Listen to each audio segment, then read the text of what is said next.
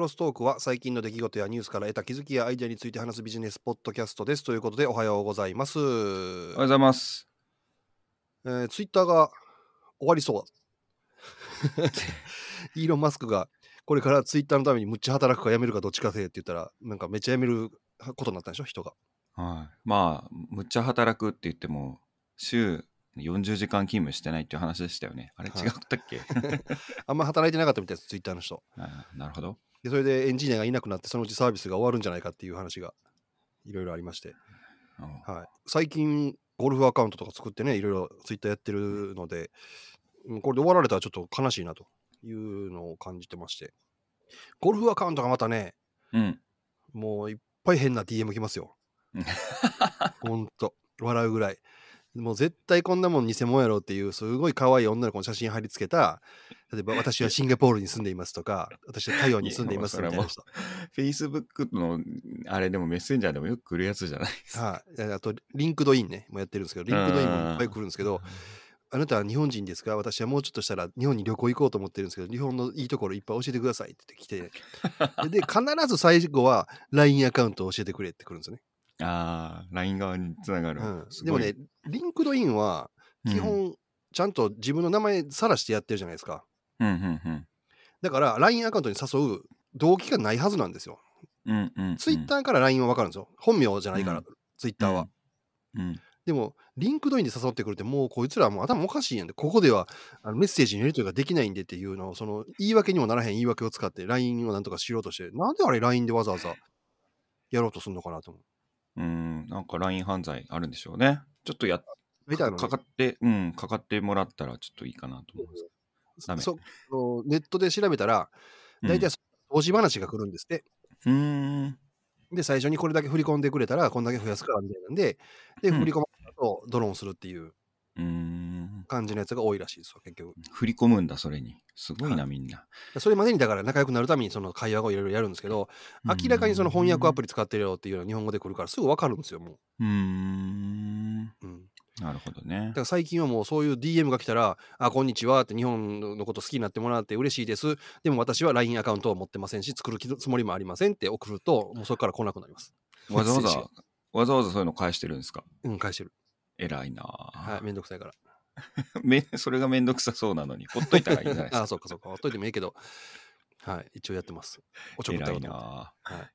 私は今週は、あれですよ、スラムダンクの三井久志の名前の元になった、ミーの寿っていう日本酒を飲みまして、結構すごい辛口でいいですね。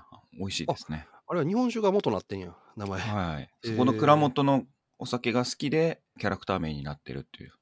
あ、そうなんや。はい。スラダン好きな人が作ったわけじゃなくて逆ですね。お酒があっうーんてスラダンのキャラ名になった。で、一緒になったこうパッケージも出てて、あーやっぱ女性にも人気みたいな、スラダン世代に人気みたいな。飲みやすくてね、すごく良かったですね。うん。三井久志って最初ヤンキーやったやつやね。はい。バスケがやりたいですって泣くやつやね。そう、はい。あの、スリーポイントシューターですね。う。うん。なるほど。だから僕もお酒が飲みたいですって 涙流しながら。飲んだら何も飲んだんや、そんなもん。まあその日はね、二日酔いになってしまいました。すがです。ううん。なるほど。はい。いやーね、ニュースいっちゃう感じですかね。はい。じゃあ、軽めのやついきましょうか。あの、以前からお伝えしてたスマートコンタクトレンズ。おうほうほモジョさん、モジョビジョンが作ってるモジョレンズさんなんですけれども、これがアレクサの連携をテストしてですね、おりまして。う。うん。ね、ティザーじゃないけど、まあ、使い方のムービーですかね。お 動画としてね、公開してたんですけれども、うんまあ、寸劇ですね、やってて。まあ、それ見ると、このコンタクトレンズの視界も分かってきたんですが、どうもグリーンの文字が出るみたいですね。おあの映画とかでもよく自分のビューの中にグリーンで文字がこう出たりとかうんうんあるじゃないですか。なんかカラフルなものじゃなくて、どうもグリーンの文字で表示されるものらしいですね。で、そこに、昔のパソコンと一緒やな、そしたら。ああ、そうかもしれないです。ね。うん。はいはい、そういうイメージでしたね。で、アレクサのショッピングリストがこう出てて、うん。で、買い物してるお兄さんがこう手に取ってパプリカを見たら、そのパプリカ、レッドパプリカ、チェックっていうのが入ってるみたいな感じのをやってましたけれども、そのレッドパプリカの戦闘力がわかるな。そうそうそうそう、そういう感じですよ。本当視界がそれなんで。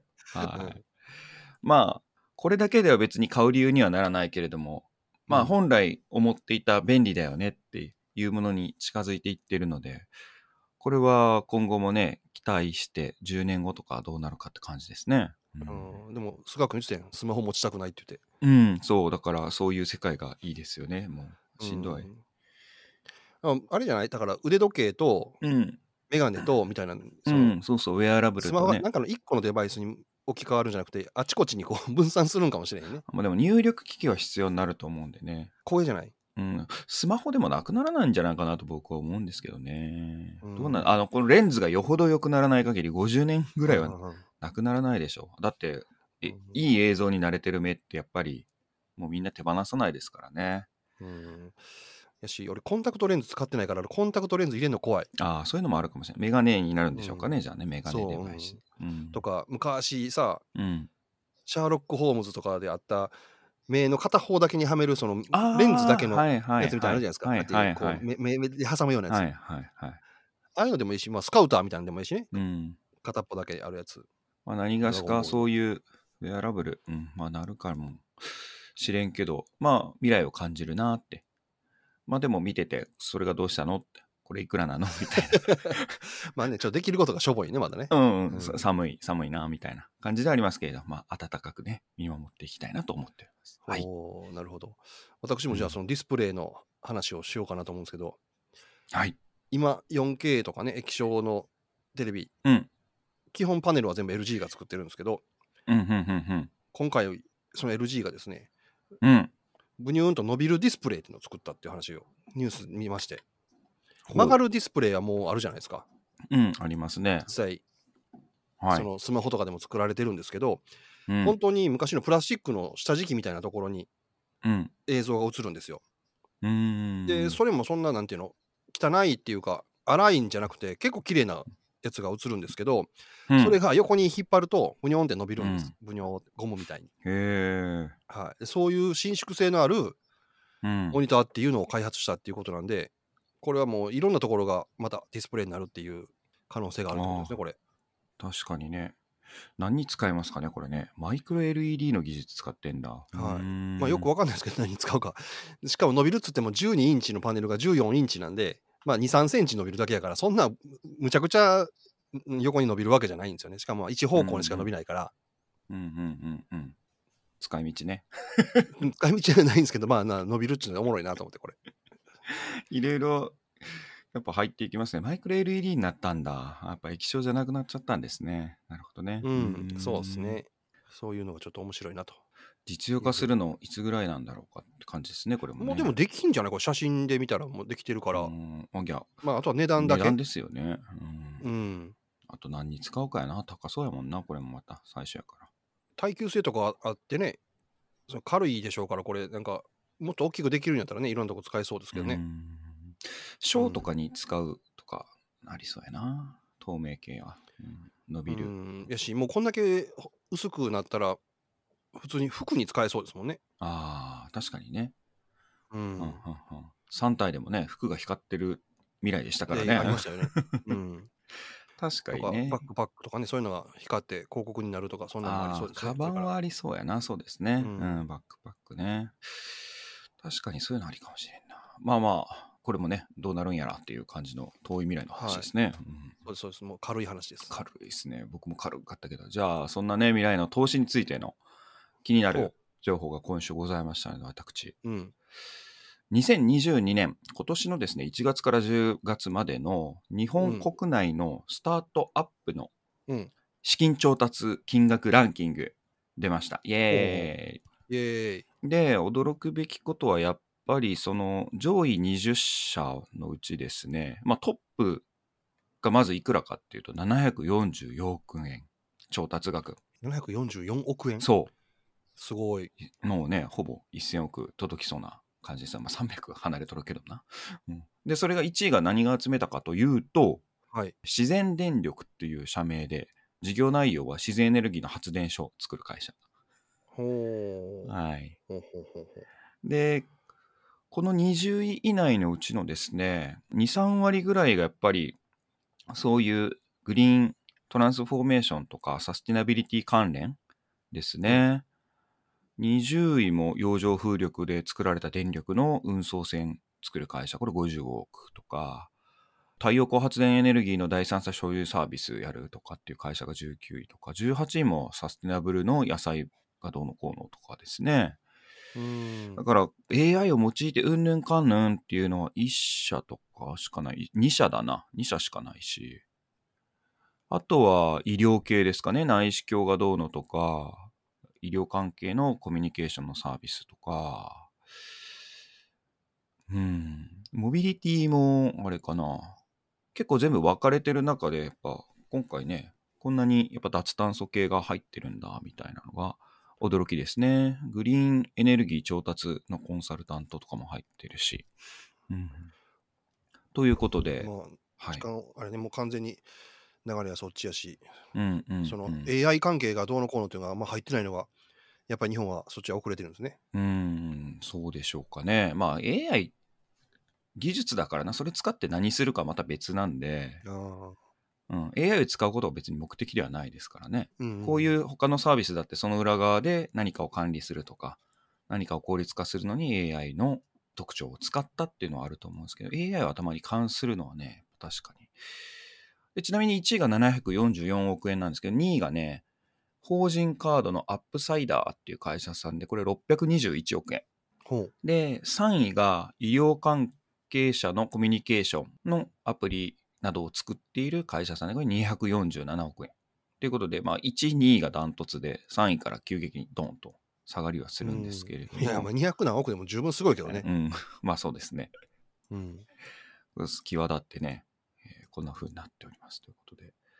まあまあ、こういうのは国内の、やっぱどこにみんなお金持ってる人がね、興味あるかとか、引き出しやすいかとかいうのは分かりやすいですし、ここからどの産業が伸びていくんだろうな、みたいなのの景気、まあ、指標でもないけれども、まあ見るのにはね、役立つと思いますので、ぜひこういうのちょっと見ていただくといろんな会社があるし、ああ、こんなところに今、興味があるというのがすぐ一目瞭然でございますうん、はいなるほど、なるほど。パスワードまた、ので。うん、出たこれが使われました？ランキング はい出たんですけど。いやー、やっぱ、いまだにやっぱりまだ一番使われたパスワードっていうのが、1位は何か分かりますかっていう話で、うん2位はですね、うん。もうそのままズバリパスワードなんですよ。PASS、うーん WORD っていうパスワードで、1位なんですかって、いまだにですよ。1、2、3、4、5、6、7ってやつです。ほうん。いやー、このセキュリティ意識低い人すげえ多いねんなと思って。う。うん、そうですね。うんめんどくせえとかってなるんですかね。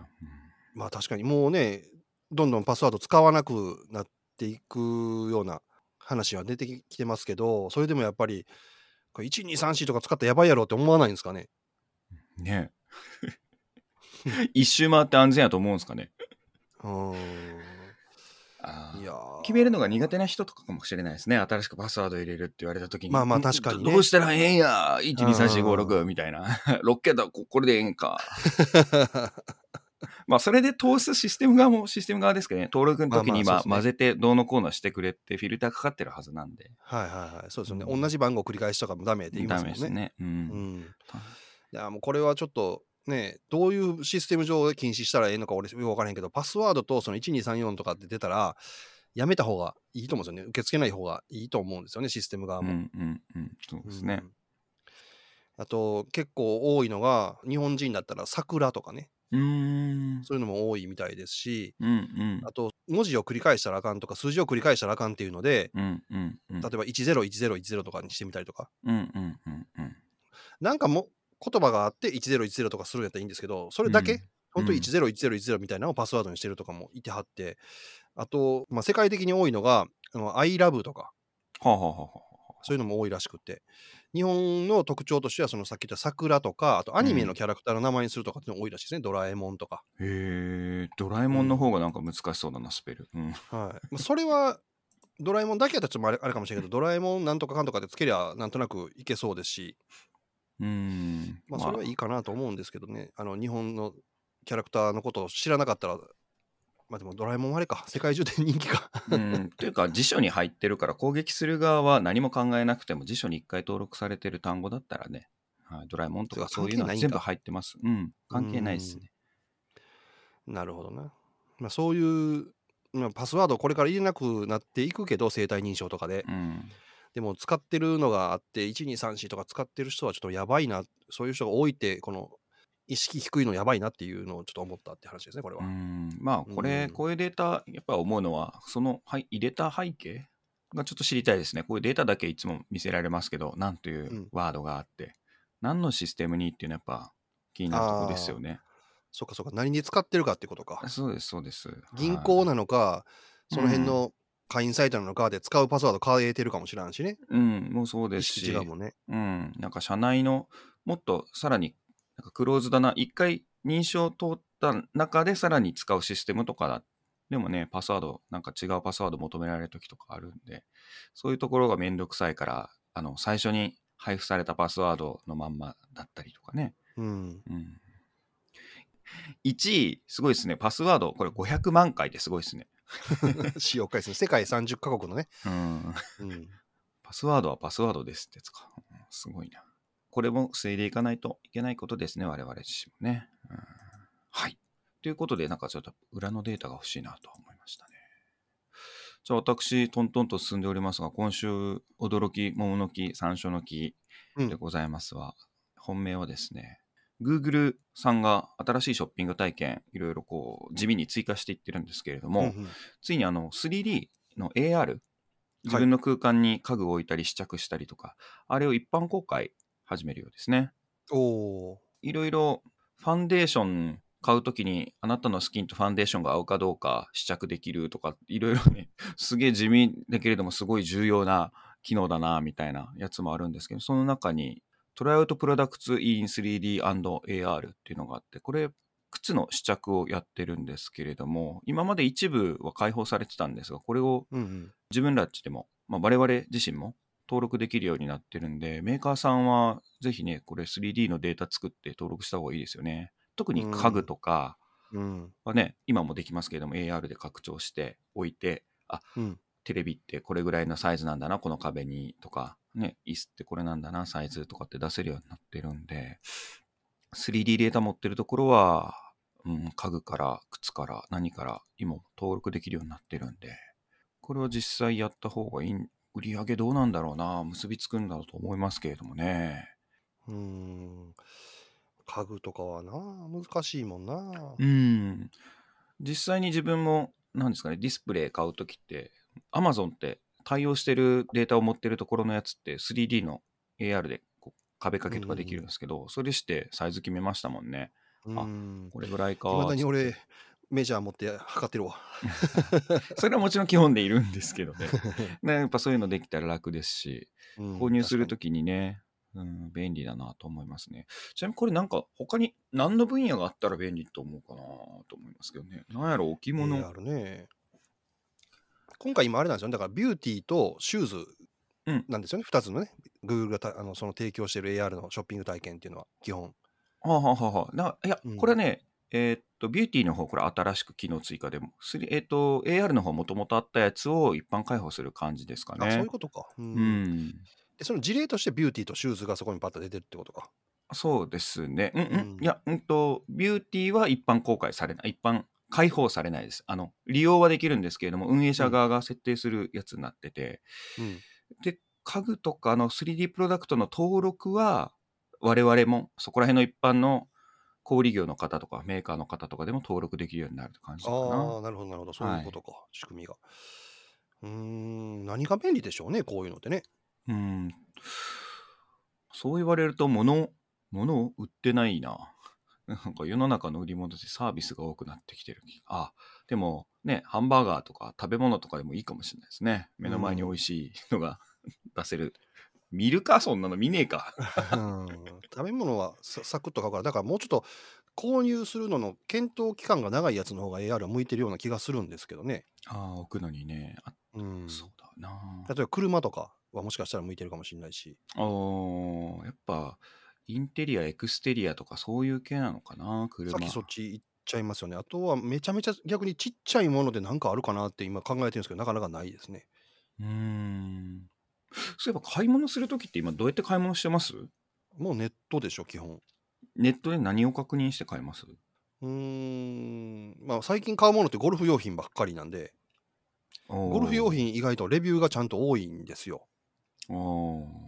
で、まあクラブを買うってなったらやっぱ一回試打しないと分かんないから、うんうんうんうんうん。そういう中古屋さんとか行って、うん。で、そうですね、その前にやっぱりレビュー見るか、ど自分が欲しいクラブでどういうのがいいっていう評判が高いかみたいなのを見て、で、それでうん。中華屋さんに探しに行ってそれがあるかどうかって感じですね、そういうのを見てっていう。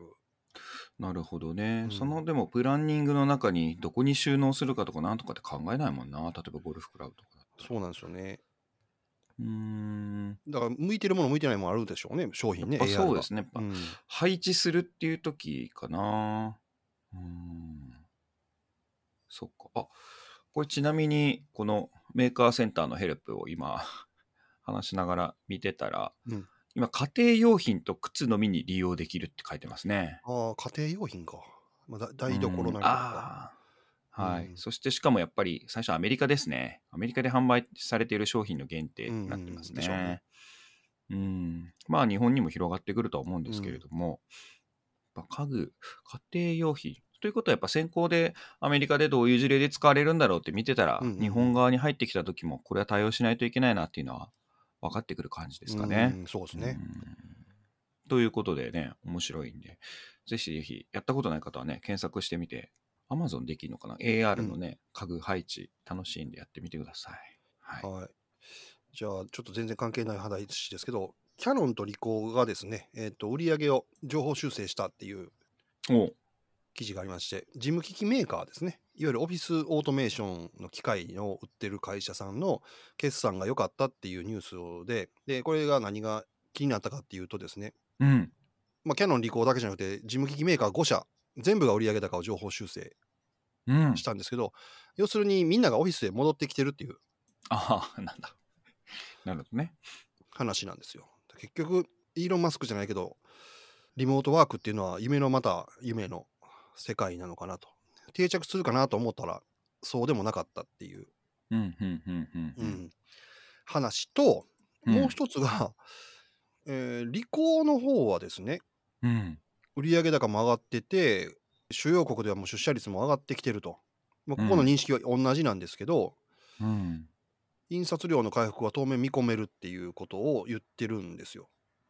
んどういうことですか？印刷量の回復？はい。だから要は、事務所でみんなコピーとか取ったりとか印刷とかするっていう需要はこれからもずっとこれからどんどんどんどんまだ増えていくだろうって言ってるんですけどうん。コニカミノルタさんがうん。同じ状況やねんけど、うん。オフィス出社率の回復に見合う紙の出力が戻ってないって言ってるんですよ。うーん。で同じ状況のはずやのにコニカミノルタは増えてなくてリコーは増えるだろうって言ってるっていうことはうん。単純にコニカミノルタはあんまり儲かってないんかなって思っちゃうんですよねこれ。でコニカミノルタの社長さんはデジタル活用の働き方が確実に浸透しているって言ってるんですよ。だからだから矛盾してるんですよね言ってることが。うん。オフィスにみんな戻ってきてるっていうのにデジタル活用の働き方が確実に浸透してるっていうのはうん。単純に出社してるって言ってるのにデジタル活用の働きって言ってるのは要は出社はするけどあんまり印刷とかそういうことをすしなくなってるっていうことなのかなっていうふうに思ったりとかうん。この辺なんかい言われます？印刷するなとか逆に印刷最近しなくなったなって話聞くとかいや、何も言われないですね。自分の行ってるお客さんのところとかでも、周りでも何相変わらずやっも。ぱ紙の資料出てくるでしょ、あ、あ、紙の資料が出てくるかって話ですか、うんあ、出てこないですね。あんま出てこない？うん、ある会社については、パワポのスライドのテンプレートが16対9に完璧になってたりとか、テレワーククに従って16対9の資料を見ることが僕は多くなりましたね。あー。ってことはやっぱり紙を出力するといううん。ニーズっていうのが減ってるんかもしれないね、そしたら、まあ減ってるかもしれないですね。ううんん。それは昔みたいに会社に行って会議室に何人来るからっつってバカバカ資料するっていう姿あんま見てない気がするな。うーんそうですね。テレワークじゃなくてみんなにみんながオフィス出社しててやってる時って必ず定期的に見かけてたのが出力する人同士がぶつかるやつはいはいはい。あこのプリンターめっちゃ出力してるからあっちでしてきてみたいなっうんうん。ていうやつですよね。うん。うんあれ見なくなったなーって思いますね。確かにね。うん。あー。そうするとですよ、うん。逆にリコーの社長さんが、うん。ちょっとこれから印刷量増えるって言ってるけど、うん、このその見込みが甘いっていうことになるかもしれないですね。だからどっちの見方が間違ってんやろうと思って。うん、でも客層にもよるんじゃないですか。コニカミノルタとリコーの層は違うんじゃないんですか？違うんかな。例えば中小企業に入ってるのか大手に入ってるのか業種業態もね IT 系に入ってるのか町工場に入ってるのかとかっていううん。ね違うかったりとか。あんまり変わらんような気するけどね。ちうん。ょっとまあそこはちょっとよくわからんけど、でもこの人たち紙をすられないとえ儲からないビジネスをしてる方がいらっしゃるってことなんですね。みんなそうでしょ？この大江機器、特にそのコピー機とかは。あのインクで儲かるやつでしょ？だって要は。うんなるほど、ね。ほぼ無料みたいなんであれを貸しといて、うん。故障した時とうん。メンテナンスで儲かるみたいな感じやから。うん。じゃあそうかもしんないな客層によるのかもしんないな。うん。ってことは、ちょっとは働き方変わってるんですね。日本もね。いや、だいぶ自分の周りは変わってますけどね。うーん。うんとはいえ、やっぱり最近は電車乗ったら人戻ってきたんで電車乗るのはやめようかなって思うぐらい、やっぱり。うん、そうですね。まあなってますね電車を増えてるね。さっきの、僕なんかさっきのパスワードの話と一緒だと思いますけどね。やっぱり技術とかなんとかって言っても、その、オンラインのミーティング、主体で働ける業種業態もあるし、それに適したやっぱり喋り方とか資料の作り方も違うんですよ。うん。あのオンラインであって見せる資料とオフラインでやる時の会議の進行とか、そういうのを学んでるか学んでないかの違いとかもあるんじゃない？やっぱリテラシーとかにも響いてくると思いますけどね。で、うんうん。合う合わないももちろん。業種業態にもよってありますし。うん。なるほどね。確かにそうか。そうまあ、言葉では理解できるけど、じゃあ、オンラインをオフラインをで資料どう分けるかって言われるとちょっと分からへんな、俺は。あんまりオンラインでやってないから。はあ、はあはあはあはあうん。まあ、例えばさっき言ってた16対9の資料になってるとかもそうですし、うんうんあのパワポで16対9で作ると A4 に印刷するとやっぱ余白の問題が出てくるんですよね、はいはい違うやっぱ A4 用に印刷する テンプレで作ると16対9にやるとなんか横側の ワイドテレビの横が切れてるのと一緒でうんみたいになるしっていう風にやっぱ例えばそういう資料表現でも違いますし、うん。あの喋る間とかでもほら我々もこうやって対面でこの映像を映した方がやりやすいよねとかいううんうんね、ライブ形式だとそうなっちゃいますし参加人数が増えてきた時にどういうふうに話し回すかとか聞き取るかとかってやっぱファシリの能力ないとちょっと難しいでしょうし、うん。そもそもがね人数をよ呼ばなくしないといけないんですね。オンラインミーティングだと。本当に。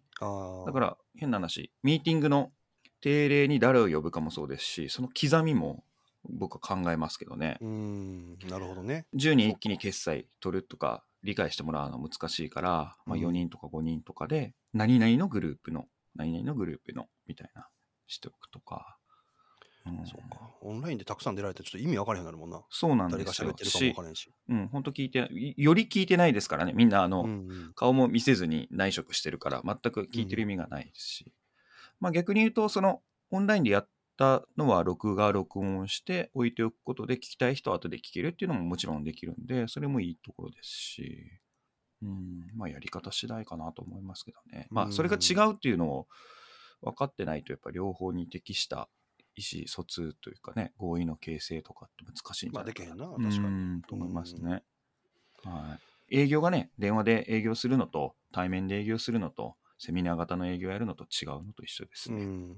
はそういうちょっとニュースで気になった。なまあ、るほど働き方が変わったのを、これが表してるのかなと思って気にい。なっうん、そうですね。ここには出てくるでしょうね。うんうんなるほど。はい私はね、もう今週はないです。はい、あーいいや最近ね、うん。さっき言ってたうん。ゴルフの YouTube とか見るんですけど、はい。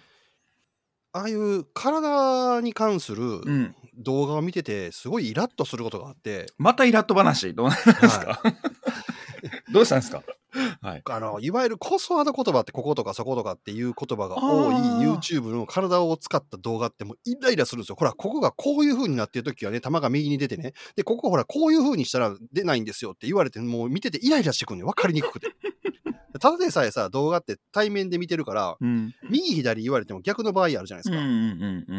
それとゴルフの場合って、よくこれも出てくるんだけど、自分の前っていうのが、うん。本当に体の前の場合と、うん。ボールが飛ぶ前の方向、ボールが飛ぶ方向のことを前っていう人がいたりとか、なるほどで、ね。ボールが飛ぶ方向のことを左っていう人がいたりとか、あはいはいはいはい。もうそれだけでもややこしいんですよ。だからそれをしかもこっちに飛ばすでしょとか、うん。こっちに飛んでいくでしょとか言われたら、もうそれだけでイラッとして、うん、あれ、体説明するときちゃんと膝を何度ぐらい曲げるとか、うん。右膝をとか左膝をとかちゃんと言うてもらいながら、こう動画なんで、その部分をこう指すとか、うん、それはそ指で指しながら、確かにそうですね。定義してもらった方がいいですね、最初に。こっちの方向のことを私は何とかと言いますみたいな。そうそうそう。でも、大体それもややこしい。昔は分からへんかった飛球線方向ってね、飛球線って何やと思ったら飛ぶ？球の線っていうの？そんな難しい言葉使わんといてよと思って。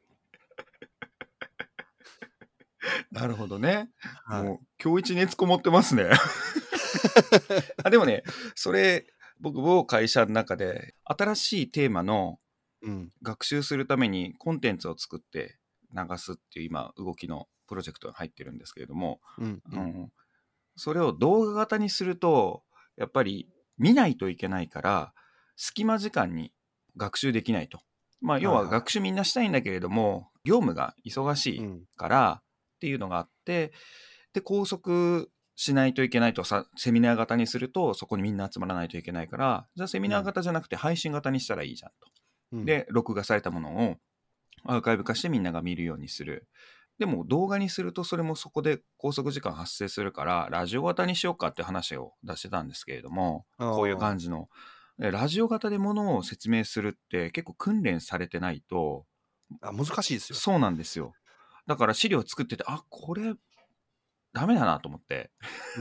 うんでそういうのと一緒で、やっぱでもその体を動かすのにここそこ、あそこ、どこそこって言ってるのって、ラジオ型の相手に伝わる、やっぱ言葉だけで伝わるっていう訓練を行ったら、ちゃんとできるようになるんじゃないかなと思うんですよ、ね。まあまあそうですよね。うんうん。で我々も今回これ176回目ですけど、うん。自分で編集して聞いてる時も、自分はニュースを知って喋ってるから、うんうんうんうん。わかるけど、あ、これ言葉だけ聞いたら分かれへんわってこと、まだ何回もあるもん。ありますあります。気をつけてでもね、ありますし毎回ニュースだから特にね、ライブでやってるから、ちょっと、ね。難しいですよね。やっぱ喋りだけで何かを伝えるっていうのは、特に何かの形を伝えるとかね、サービスの内容を伝えるのも難しいし。難しい。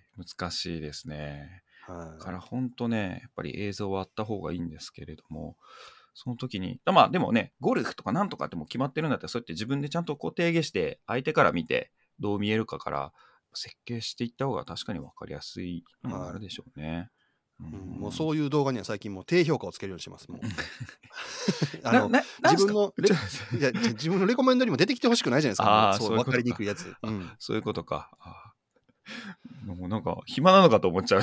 そんなの話しかけてきた外国人に、いや、私は LINE やってませんとかで答えると忙しいのに何言ってるんですか？もう優しいですね。最近ガンダム新しいのやってるじゃないですか。水星の魔女。あー、エアリアル。はい。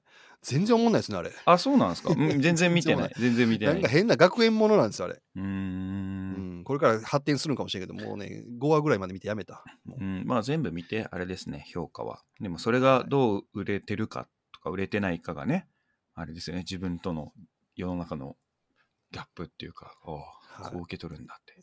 今回は女の子が主人公ですしね。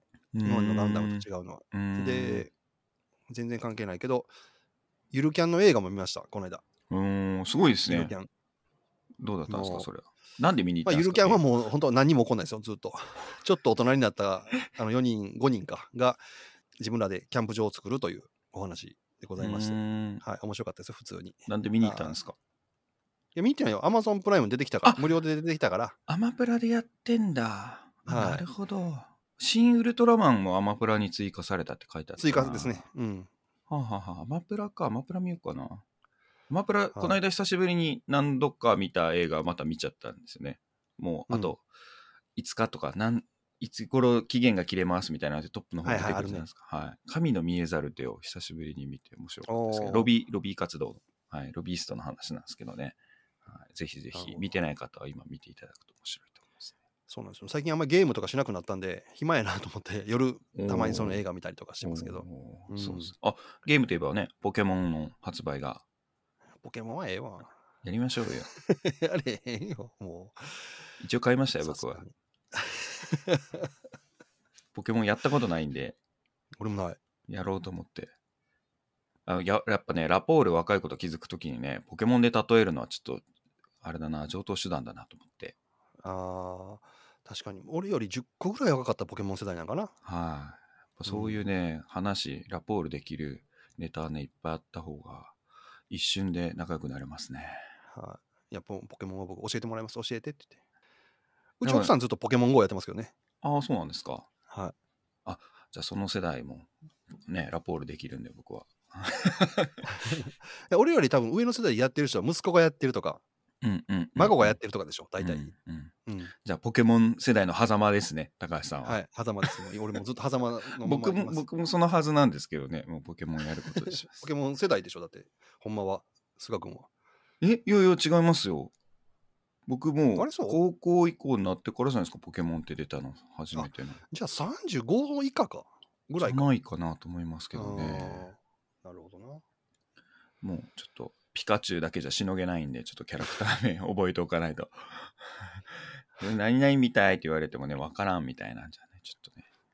君はコイキングはわかりますよ、俺。ああそういうキャラクターの技とか特徴もね、その人を育成するときに使えるかもしれないんで、お前は水ポケモンみたいだな、みたいな。はいはい。じゃあ今週はこの辺りで終わりたいと思います。今週もお聞きいただきましてありがとうございます。この配信いいなと思ったら高評価とチャンネル登録とかしてもらえるとありがたいです。はい、来週はお休みを予定しております。あ急に寒くなりましたけれども、また暑くなったり寒くなったり。ね、大変ですけどね、年末に向かって皆さん体調気をつけて良い1週間をお過ごしください。